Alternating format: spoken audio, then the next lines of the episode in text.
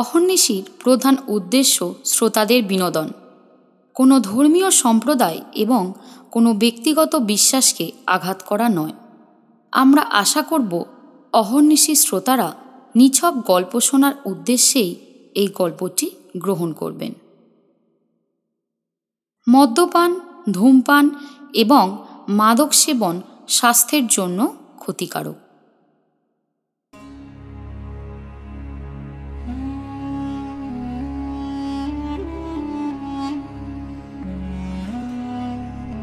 নমস্কার শ্রোতা বন্ধুরা, আমি তনয়া। আজকের গল্পটি অহর্নিশির দ্বিতীয় প্রতিবেদন।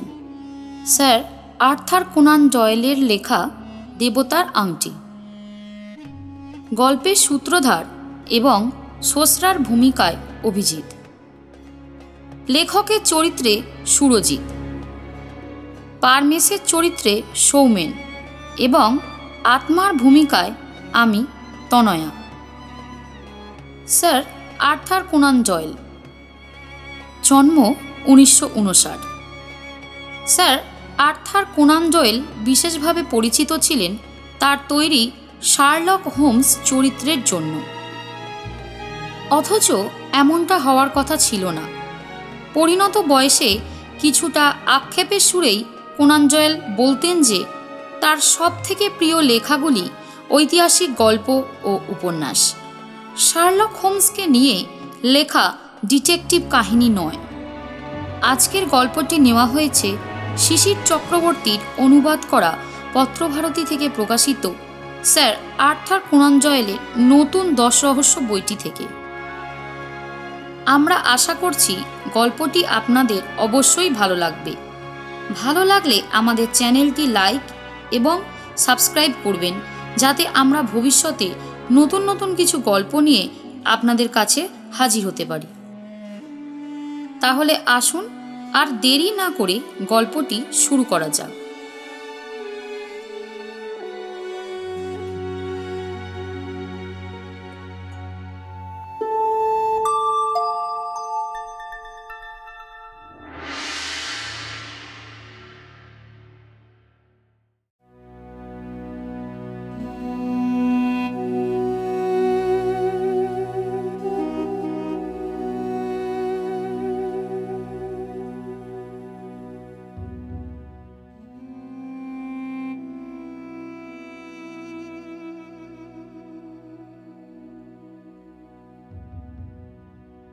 লন্ডনের একশো চুয়াত্তরে। গাওয়ার স্ট্রিটের বাসিন্দা জন স্মিথ সহজেই বৈজ্ঞানিক হিসেবে নাম করতে পারতেন। কিন্তু তার অসাধারণ বুদ্ধিমত্তা ও তীক্ষ্ণ চিন্তাশক্তি তাকে কোনো একটি বিষয়ে স্থির থাকতে দেয়নি। অতএব প্রাণীবিদ্যা ও উদ্ভিদবিদ্যায় বিশরত হতে হতে তিনি হঠাৎ রসায়ন শাস্ত্রে উৎসাহী হয়ে পড়লেন। কিন্তু তার বছরখানেক পরেই প্রাচ্যতত্ত্ব তাকে তীব্রভাবে আকর্ষণ করল। প্রাচীন মিশরের বর্ণমালা এবং লৌকিক দেবতার সম্বন্ধে তার একটা গবেষণাপত্র বিশেষ খ্যাতি পেল। এরপরে স্মৃত প্রাচীন মিশরের ব্যাপারে, বিশেষ করে বিজ্ঞান ও কলায়, মিশরের অবদান সম্বন্ধে এতটাই উৎসাহী হয়ে পড়লেন যে, তিনি মিশর বিশেষজ্ঞ এক মহিলাকে বিয়েই করে ফেললেন। স্মৃতের স্ত্রী মিশরের ষষ্ঠ রাজবংশের ওপর গবেষণা করছেন। এবার স্মৃত শুরু করলেন প্রাচীন মিশরের ওপর বেশ বড়সড় গবেষণার কাজ। ঘন ঘন যেতে লাগলেন প্যারিসের লুর্ফ মিউজিয়ামে তার গবেষণার কাজে। সম্প্রতি এই রকমই একবার মিউজিয়ামে গিয়ে তিনি এক আশ্চর্য ঘটনায় জড়িয়ে পড়লেন। স্মৃতের সেদিন একটু জ্বর ভাব। লন্ডন থেকে প্যারিস পৌঁছেই হোটেলে উঠেই শুয়ে পড়লেন। কিন্তু ঘুম এলো না। ঘণ্টা দুয়েক বিছানায় এপাশ ওপাশ করার পর উঠে পড়লেন। বর্ষাতি পরে বৃষ্টির মধ্যে হাঁটতে হাঁটতে লুরভে চলে গেলেন। মিউজিয়ামের যে ঘরে প্যাপিরাস সংক্রান্ত সংগ্রহ, সেই ঘরে গিয়েই তার অসমাপ্ত গবেষণার কাজ শুরু করে দিলেন। স্মিথকে কোনোভাবেই সুদর্শন বলা যাবে না। তার খাড়ার মতন নাক আর থুতনির বিচিত্র গড়ন এবং কথা বলার সময় পাখির মতো মাথা নড়াচড়া। সব মিলিয়ে তার চেহারাটা অদ্ভুত। মিউজিয়ামের ঘরের আয়নায় বর্ষাতির কলার কান পর্যন্ত তুলে দেওয়া নিজের প্রতিবিম্ব দেখে স্মৃত নিজেই বুঝতে পারছিল তার চেহারার বিচিত্রতা। কিন্তু ইংল্যান্ডের দুটি ছাত্র তাকে অন্য দেশের লোক ভেবে তার সম্বন্ধে ইংরেজিতে বেশ কয়েকটা বাছা বাছা বিদ্রুপপূর্ণ মন্তব্য করছিল। যেমন লোকটার চেহারা কীরকম কিংভূত মিশরের মমি নিয়ে কাজ করতে করতে লোকটার চেহারাই মমির মতন হয়ে গেছে। তাকে দেখে মিশরীয় বলে তো মনেই হয় না। স্মিথ চটে গিয়ে ছেলে দুটোকে ইংরেজিতে একটু কোরকে দেবেন বলেই ঘুরে দাঁড়ালেন এবং তখনই বুঝতে পারলেন যে ছেলে দুটোর মন্তব্যের লক্ষ্য তিনি নন। বরং মিউজিয়ামে যে কয়েকজন কর্মচারী তখন পিতলের জিনিসগুলো পরিষ্কার করছিল, তাদের মধ্যে একজন। ছাত্র দুটি একটু পরেই সেখান থেকে চলে গেল। তখন স্মিথ বিশেষ মনোযোগ দিয়ে ওই কর্মচারীকে লক্ষ্য করলেন। তার দেখা অনেক মমি ও ছবিতে প্রাচীন মিশরীয়দের শারীরিক বৈশিষ্ট্যের সঙ্গে ওই লোকটার চেহারার অদ্ভুত মিল। কাটা কাটা মুখের গড়ন একটু চওড়া কপাল, গোল থুতনি এবং গায়ের কালচে রং। লোকটি অবশ্যই মিশরের। স্মিথ নিঃসন্দেহ হলেন। আলাপ করবেন ভেবে লোকটির দিকে একটু এগিয়ে গিয়েই স্মিথ প্রায় শিউরে উঠলেন ওকে দেখে। মুখটা যেন সাধারণ মানুষের নয়, প্রায় অতি প্রাকৃতিক।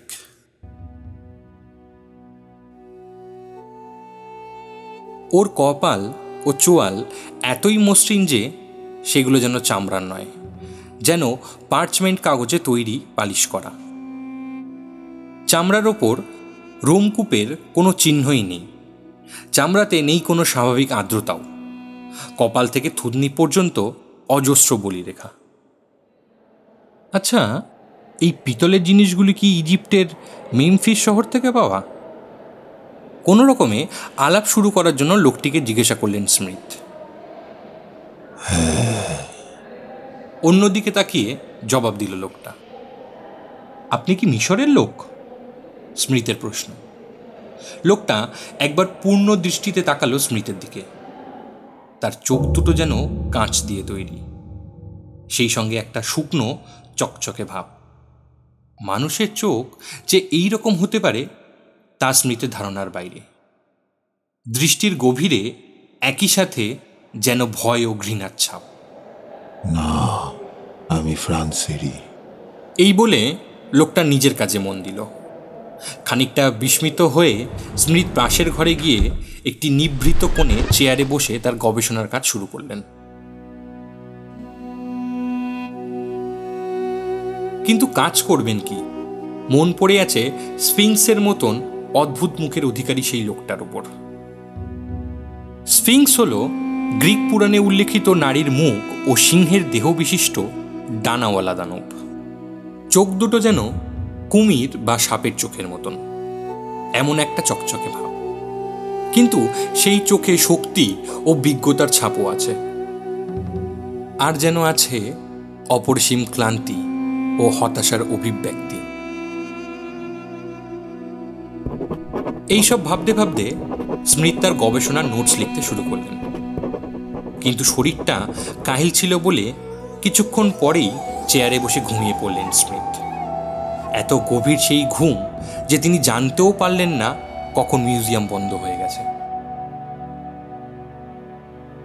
ধীরে ধীরে রাত বাড়তে লাগল। নোতরদাম গির্জার ঘড়িতে মধ্যরাতের ঘণ্টা বাজল।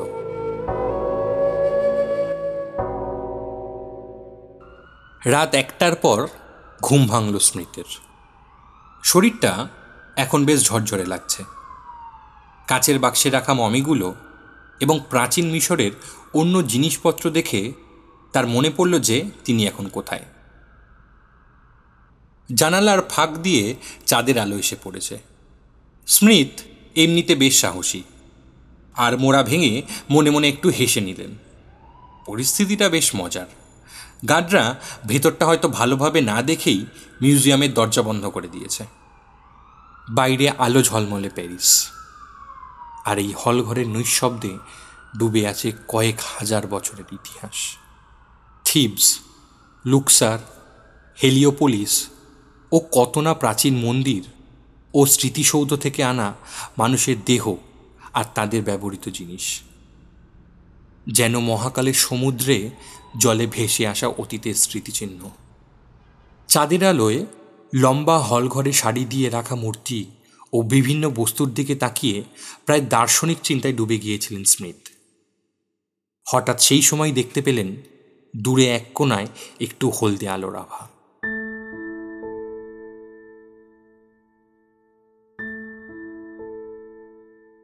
আলোটা আস্তে আস্তে যেন এগিয়ে আসছে।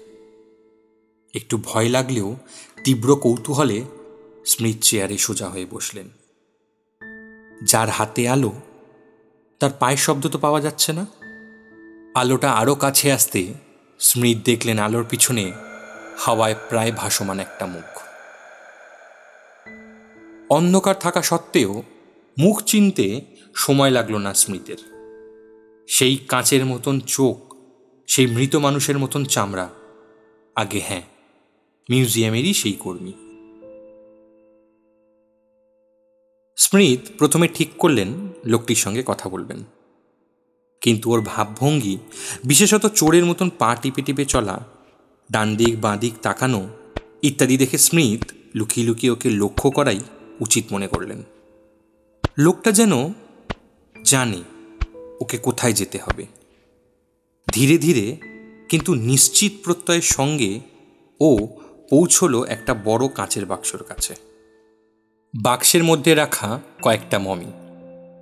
পকেট থেকে একটা চাবি বের করে বাক্সের ওপরের ডালা খুলে একটা মমি নামিয়ে খুব সাবধানে সেটিকে কোলে করে নিয়ে একটু দূরে মেঝের ওপর শুয়ে দিল। তারপরে মমিটার পাশে বসে মমির ওপর জড়ানো ব্যান্ডেজের মতন কাপড়টা আস্তে আস্তে খুলতে লাগল।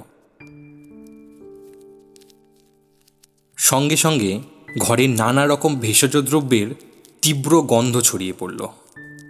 বোঝাই যাচ্ছে এই মমিটির ব্যান্ডেজ এর আগে কখনো খোলা হয়নি। তাই অদম্য কৌতূহলের সঙ্গে স্মৃত রুদ্ধশ্বাসে পুরো ব্যাপারটা দেখতে থাকলেন।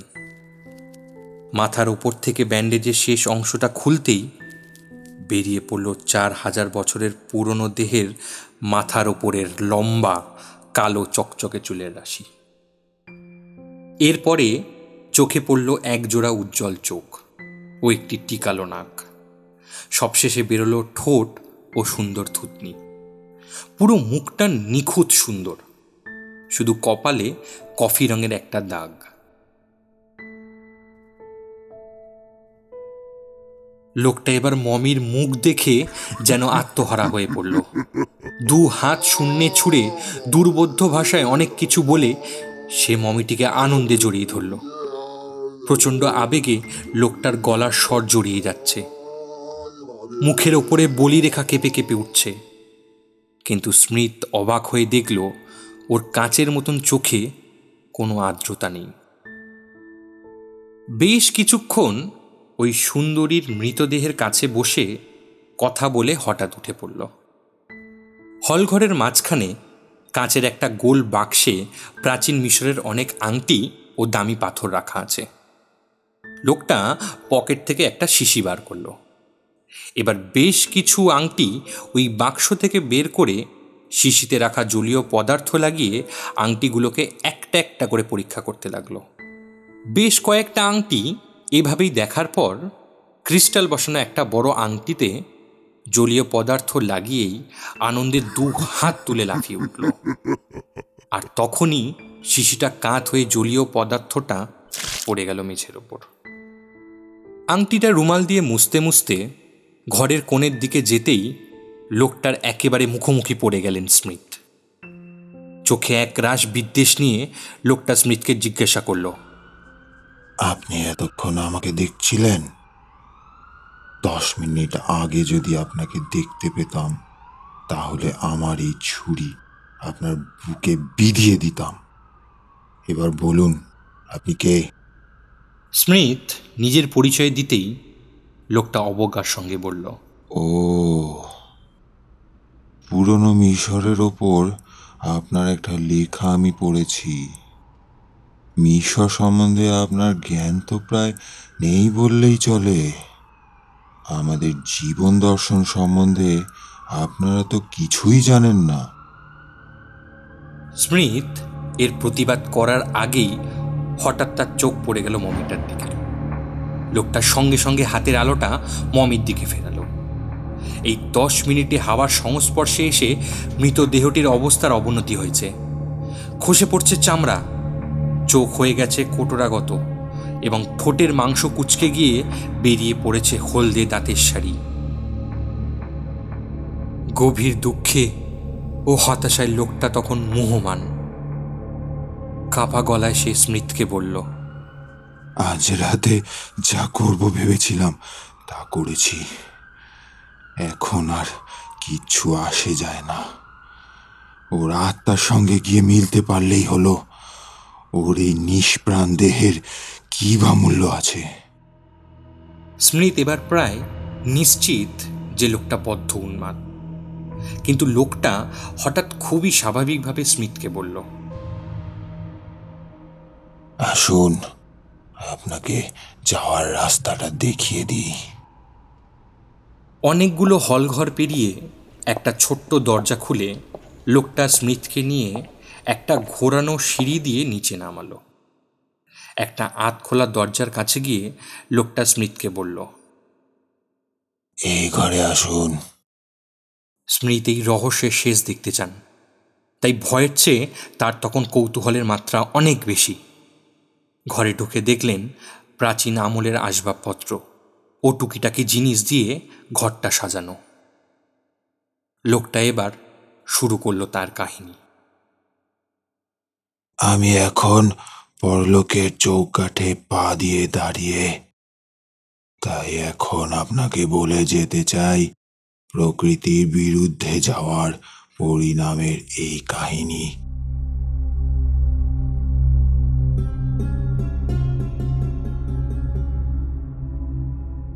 বুঝতেই পারছেন, আমি একজন মিশরীয়। আমার জন্ম হয়েছিল খ্রিস্টের জন্মের ষোলোশো বছর আগে রাজা তুতমোসিসের আমলে এক সম্পন্ন পরিবারে। আমার নাম সোসরা। আমার বাবা ছিলেন নীলনদের তীরে বিখ্যাত আবারিস মন্দিরের দেবতা ওসাইরিসের পূজারী। ষোলো বছর বয়সেই বাবার কাছ থেকে যা কিছু শেখার সব শিখে নিয়েছিলাম। তারপর প্রকৃতির নানাবিধ রহস্য, বিশেষত জীবনের স্বরূপ নিয়ে নিজে নিজে পড়াশোনা শুরু করলাম। শরীরে রোগ বালাই হলে মানুষ ওষুধের সাহায্যে তা সারায়। কিন্তু আমার মনে হলো শরীরটাকে এমনভাবে রাখতে হবে যে তাকে কোনো রোগ বা দুর্বলতা যেন ছুতেই না পারে। শুরু হলো আমার দীর্ঘ গবেষণা। পরীক্ষা চালালাম প্রথমে জন্তু, জানোয়ার, তারপর কৃতদাসদের শরীরের ওপর। সব শেষে আমার নিজের ওপর। এই গবেষণার বিস্তারিত বিবরণ দিয়ে কোনো লাভ নেই। কেননা আপনি তার কিছুই বুঝতে পারবেন না। শুধু এটুকু বললেই হবে যে, শেষে আমি এমন একটা ওষুধ আবিষ্কার করলাম যা ইঞ্জেকশন দিয়ে একবার শরীরে রক্তের মধ্যে ঢুকিয়ে দিলে মানুষ অমর না হলেও কয়েক হাজার বছর নিরোগ হয়ে বেঁচে থাকতে পারে। একটা বেড়ালকে ওই ওষুধের ইঞ্জেকশন দিয়েছিলাম। তারপর মারাত্মক সব বিষ দেওয়ার পরেও বেড়ালটা মরেনি। আজও ওই বেড়ালটা আছে মিশরে। জ্যান্ত। অতি দীর্ঘকাল সুস্থভাবে বেঁচে থাকার আশায় এবং যৌবনের উৎসাহে সেই অভিশপ্ত ওষুধ ঢোকালাম আমার শরীরে। তারপর ইচ্ছে হলো আরও কারও উপকার করার। দেবতা থোতের মন্দিরে এক অল্প বয়স্ক পূজারী ছিল। নাম পারমেশ আমার ওষুধের কথা ওকে বুঝিয়ে বললাম। এবং ওর শরীরেও ঢোকালাম সেই ওষুধ। এখন বুঝি আমার সমবয়স্ক কাউকে এই ওষুধটা দেওয়া ঠিক হয়নি। এরপরে আমার পড়াশোনা ও গবেষণার কাজ অনেক কমিয়ে দিয়েছিলাম।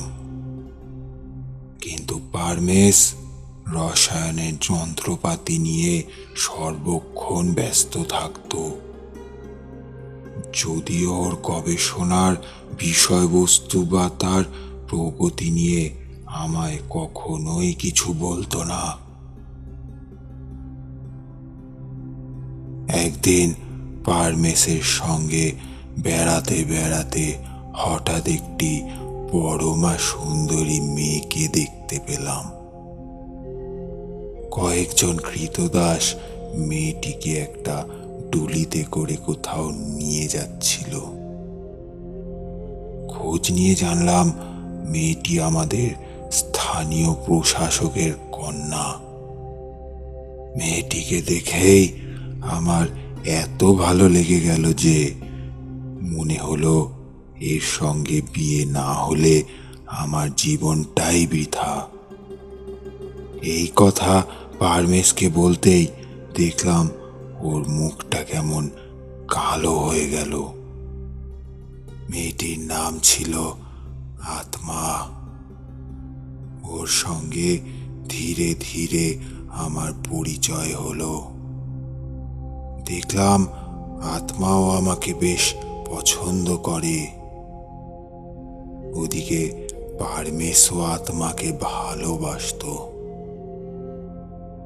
কিন্তু আত্মার আকর্ষণ ছিল আমারই ওপর। হঠাৎ সেই সময় আমাদের শহরে শুরু হলো প্লেগের মহামারী। যেহেতু আমার কোনো রোগের ভয় নেই, তাই নির্দ্বিধায় প্লেগের রোগীদের সেবা শুশ্রূষা করতে লাগলাম।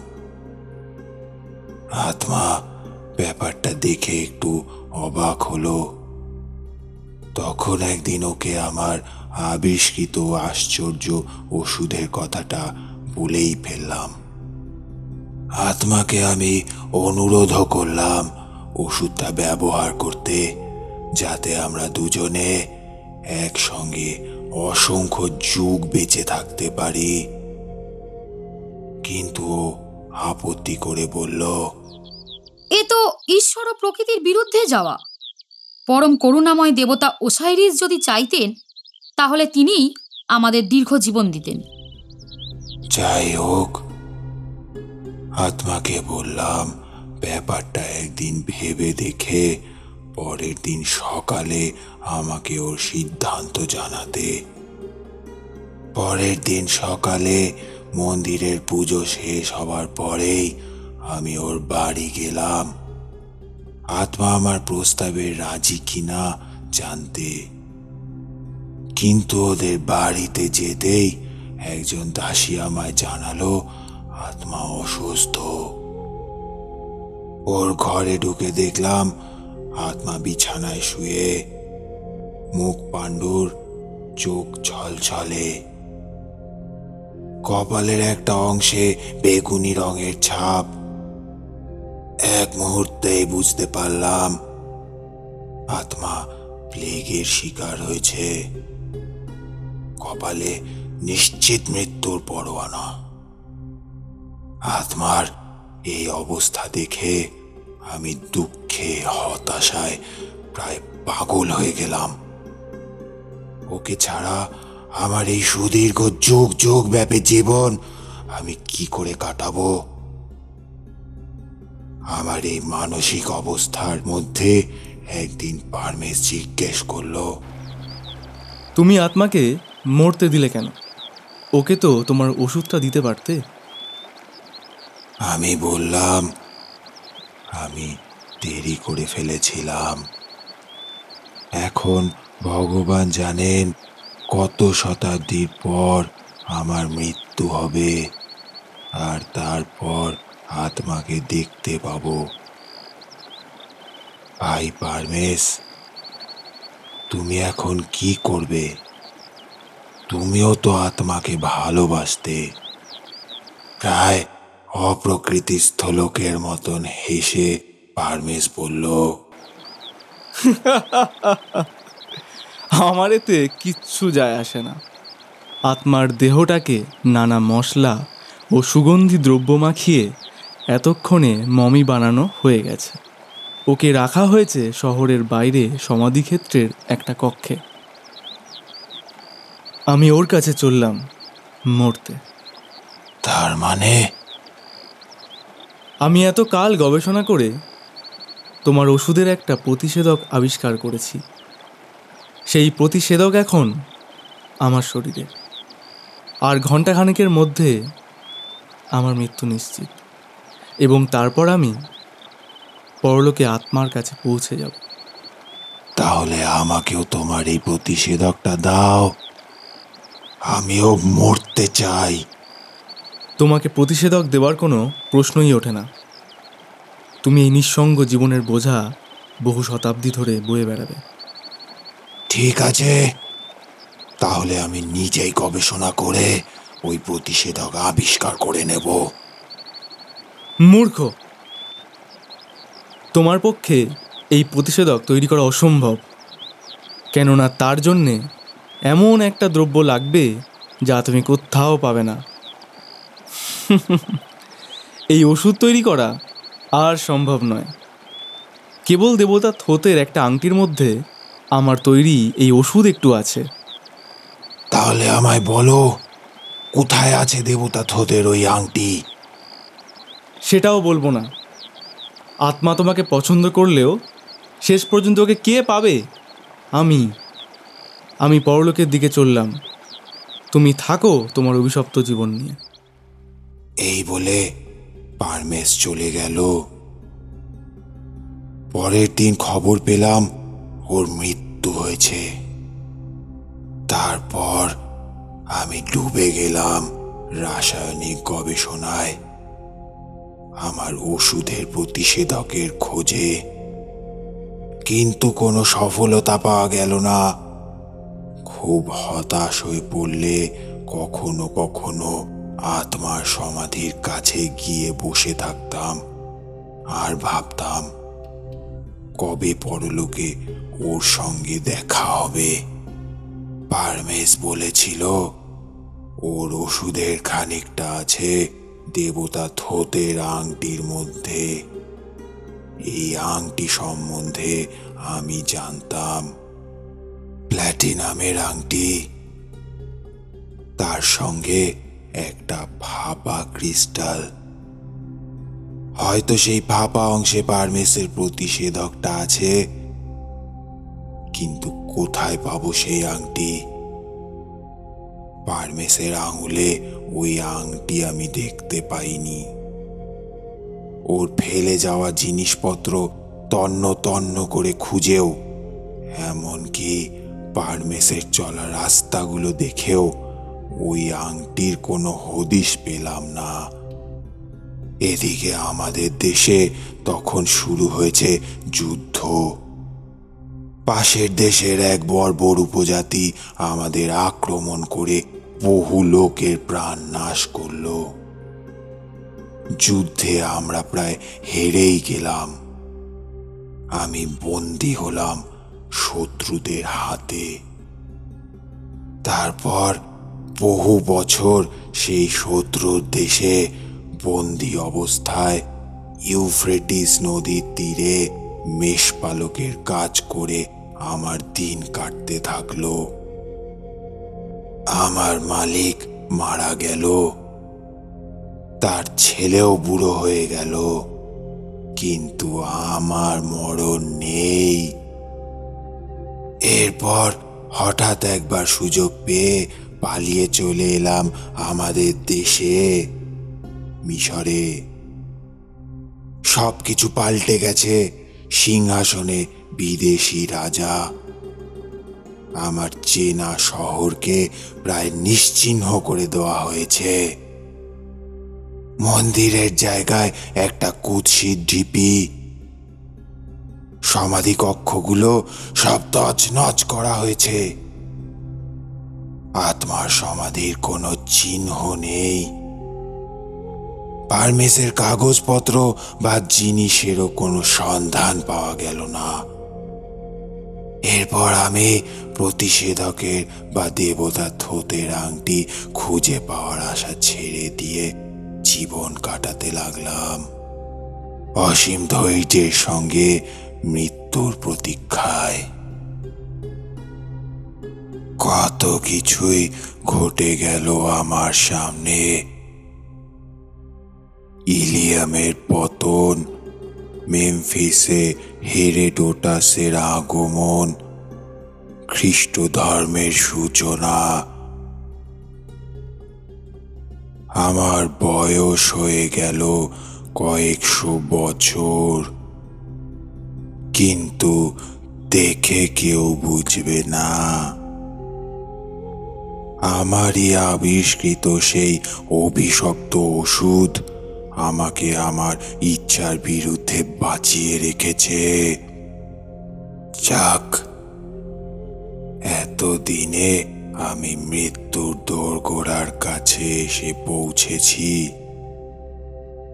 বহু দেশ ঘুরেছি, বহু ভাষা জানি সভ্যতার এই বিবর্তন আমার চোখের সামনে ঘটেছে। কিন্তু আত্মার প্রতি আমার আকর্ষণ এখনও অবিচল। প্রাচীন মিশরের ওপর গবেষক ও পণ্ডিতরা যা লেখেন তা গোগ্রাসে গিলি। প্রায় ন মাস আগে সান ফ্রান্সিসকো গিয়েছিলাম। সেখানে গিয়ে হঠাৎ এক লেখা থেকে জানতে পারলাম যে আমার জন্মস্থান আবারিসের কাছে প্রাচীন মিশরের বেশ কিছু পুরনো জিনিস পাওয়া গেছে। তার মধ্যে আছে একটি মেয়ের মমি। সুন্দরভাবে রাখা। আগে কখনো খোলা হয়নি। মমির বক্সের ওপর খোদাই করে লেখা থেকে জানা যায়, দেহটি রাজা তুথমসিসের সময়ে আবারই শহরের প্রশাসকের কন্যার। এবং দেহের ওপর রাখা ক্রিস্টাল বসানো প্ল্যাটিনামের একটি আংটি। এত দিনে বুঝলাম পারমেস কি রকম চালাকি করে আংটিটা লুকিয়ে রেখেছিল। কেননা কোনো মিশরীয় কখনো মৃতদেহের বাক্স খুলবে না পাপের ভয়ে। সেই রাতেই সান ফ্রান্সিসকো থেকে রওনা হয়ে মিশরে এলাম। আমার শহর আবারিসে। ওখানে যেসব ফরাসি প্রত্নতত্ত্ববিদরা কাজ করছিলেন, তাদের কাছ থেকে জানলাম মমি এবং আংটি চলে গেছে কায়রোর একটি মিউজিয়ামে। আবার কায়রোয় গিয়ে জানলাম, জিনিসগুলি চলে এসেছে প্যারিসের এই মিউজিয়ামে। তারপর এলাম এখানে। প্রায় চার হাজার বছর পরে আমার প্রিয় আত্মার মরদেহ ও দেবতা থোতের আংটির কাছে। কিন্তু কীভাবে পৌঁছবো ওই মমির কাছে? মিউজিয়ামের অধ্যক্ষের কাছে গিয়ে একটা চাকরি চাইলাম। মিশর সম্বন্ধে আমার জ্ঞান দেখে উনি বললেন যে, আমার উচিত মিশর তত্ত্বের অধ্যাপক হওয়া। যা হোক, পরে ইচ্ছে করে দু একটা ভুলভাল জবাব দিয়ে এই সাধারণ কর্মচারীর কাজটা পেলাম। আর পেলাম এই ছোট্ট ঘরটা আমার থাকার জায়গা। আমার যৎ সামান্য জিনিসপত্র নিয়ে এখানে এটাই আমার প্রথম ও শেষ রাত। মিস্টার স্মিথ, এই হলো আমার কাহিনী। আপনি বুদ্ধিমান লোক। সবই বোঝেন, সবই দেখলেন। আংটিটা খুঁজে পেয়েছি আর ক্রিস্টালের মধ্যে রাখা সেই ওষুধটা এখন আমার কাছে। আমি খুব শিগগির এই অভিশপ্ত সুস্থ জীবন থেকে মুক্তি পেয়ে যাব। আমার আর কিচ্ছু বলার নেই। আমি আজ ভার মুক্ত হলাম। এই দরজা দিয়ে বেরিয়ে যান। সোজা বড় রাস্তায় পড়বেন। শুভরাত্রি। স্মৃত বাইরে এসে ফিরে তাকালেন দরজার দিকে। চার হাজার বছর বয়সী মিশরীয় সোসরার চেহারা দরজার ফ্রেমে এক মুহূর্তের জন্য দেখা গেল। তারপর ধীরে ধীরে বন্ধ হয়ে গেল দরজা। মধ্যরাতের নিস্তব্ধতা ভেঙে শোনা গেল দরজায় খিল দেওয়ার আওয়াজ।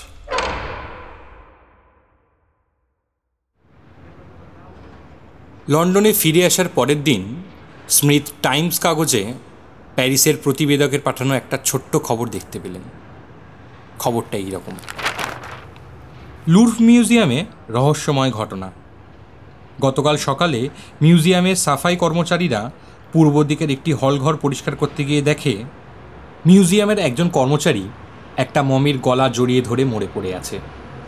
মৃত ব্যক্তি মমিটাকে এত শক্ত করে জড়িয়ে ধরেছিল যে সেই বজ্রবন্ধন ছাড়াতে বেশ অসুবিধা হয়। যে বাক্সে অমূল্য কয়েকটি আংটি রাখা ছিল, সেই বাক্সটিকেও খুলেছিল এবং তন্ন তন্ন করে ভেতরটা খুঁজেছিল। কর্তৃপক্ষের অনুমান লোকটি মমিটা চুরি করে পুরাতত্ত্বের কোনো সংগ্রহকারীকে বিক্রি করে দেওয়ার মতলবে ছিল। কিন্তু হৃদযন্ত্রের পুরনো কোনো অসুস্থতার কারণে হঠাৎই তার মৃত্যু হয়। বিশ্বস্ত সূত্রে জানা যায় যে লোকটির বয়স অনিশ্চিত এবং তার ধরন ধারণ ছিল অস্বাভাবিক।